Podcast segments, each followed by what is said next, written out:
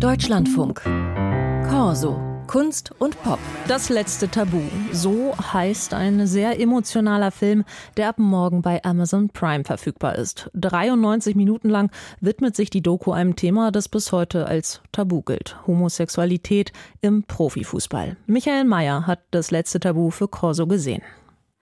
Als mir klar wurde, dass ich homosexuell bin, habe ich 18 Monate gebraucht für mein Coming Out.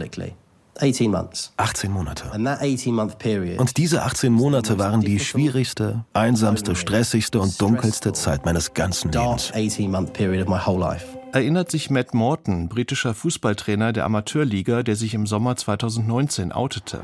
Und wenn man feststellt, dass man eben auch so ist, dann macht man sich eben Gedanken. Man hat Sorge, dass man nicht mehr dazugehört, dass man nicht mehr Teil der Gemeinschaft ist. Im Fußball ist es sowieso ein Tabuthema. Wie gehe ich damit um? Äh, heißt es, ich muss jetzt aufhören mit Fußball? Sagt Thomas Hitzelsberger, Ex-Profi-Fußballer und wohl einer der prominentesten geouteten Spieler. Wie groß der Druck werden kann und welche seelischen Nöte damit einhergehen, zeigt der Film am Beispiel von Markus Obern. Obern, der 1971 in Weimar geboren wurde, war in der Wendezeit auf dem besten Weg, Profifußballer zu werden und hätte womöglich eine vielversprechende Karriere vor sich gehabt hätte. Denn die Angst vor Ächtung führte bei ihm zu Depressionen, zu Schlafstörungen. Er war persönlich und gesundheitlich am Ende, erzählt Obern.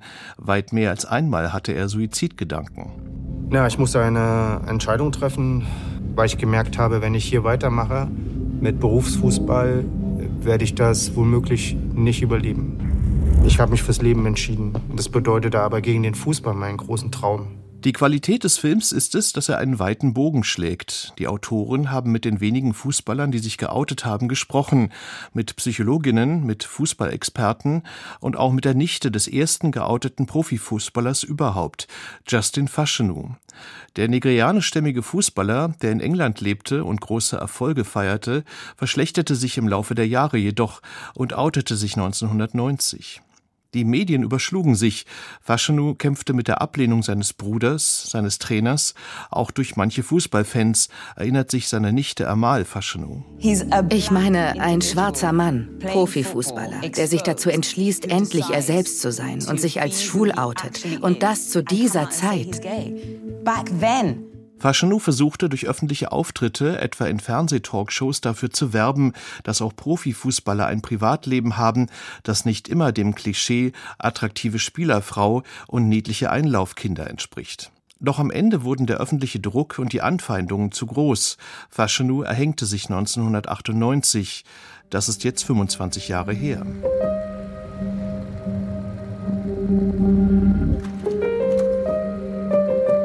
Seitdem hat sich ein bisschen etwas getan. Betonung liegt allerdings auf ein bisschen. Die Psychologin Tanja Eggerling berichtet, dass es noch immer, nicht nur in Deutschland, viele ungeoutete Spieler gibt, die die gleichen Seelennöte durchmachen wie viele vor ihnen. Also du weißt ja auch nicht, wie dein Team reagiert. Du weißt nicht, ob der Verein wirklich hinter dir steht. Es gibt kein offenes Klima, es gibt kein Willkommensklima für schwule Spieler. Und du weißt auch, je höher du in der Hierarchieleiter kommst, und dann geht's vielleicht um die richtig große Kohle im Fußball, ist es auch nicht unbedingt karrierefördernd zu sagen, dass du schwul bist. Doch woran liegt es genau, dass sich noch immer so wenige Profis outen? Ist es toxische Männlichkeit, die Angst davor, dass Sponsoren abspringen, dass Fans negativ reagieren? Das hätte man gerne auch von einem Vertreter des DFB oder der FIFA erfahren. Die Autoren bekamen leider keinen einzigen Verbandsfunktionär vor die Kamera. Immerhin zeigen die Autoren die fast schon peinliche Vergabe der WM 2022 an Katar, einem Land, das noch immer die Todesstrafe für homosexuelle Handlungen vorsieht. Fazit, Geld, Karrieren und Einschaltquoten zählen mehr als Toleranz, je weiter man im Fußball nach oben blickt. Weltweit sind gerade mal, je nach Zählweise, etwa 20 Männer geoutet und das bei insgesamt einer halben Million Spielern. Keine gute Ratio, meint auch der Amateurtrainer Matt Morton. Es ist immer noch schwierig, ein Tabu. Seit Justin sind wir weit gekommen, aber es gibt noch so viel zu tun.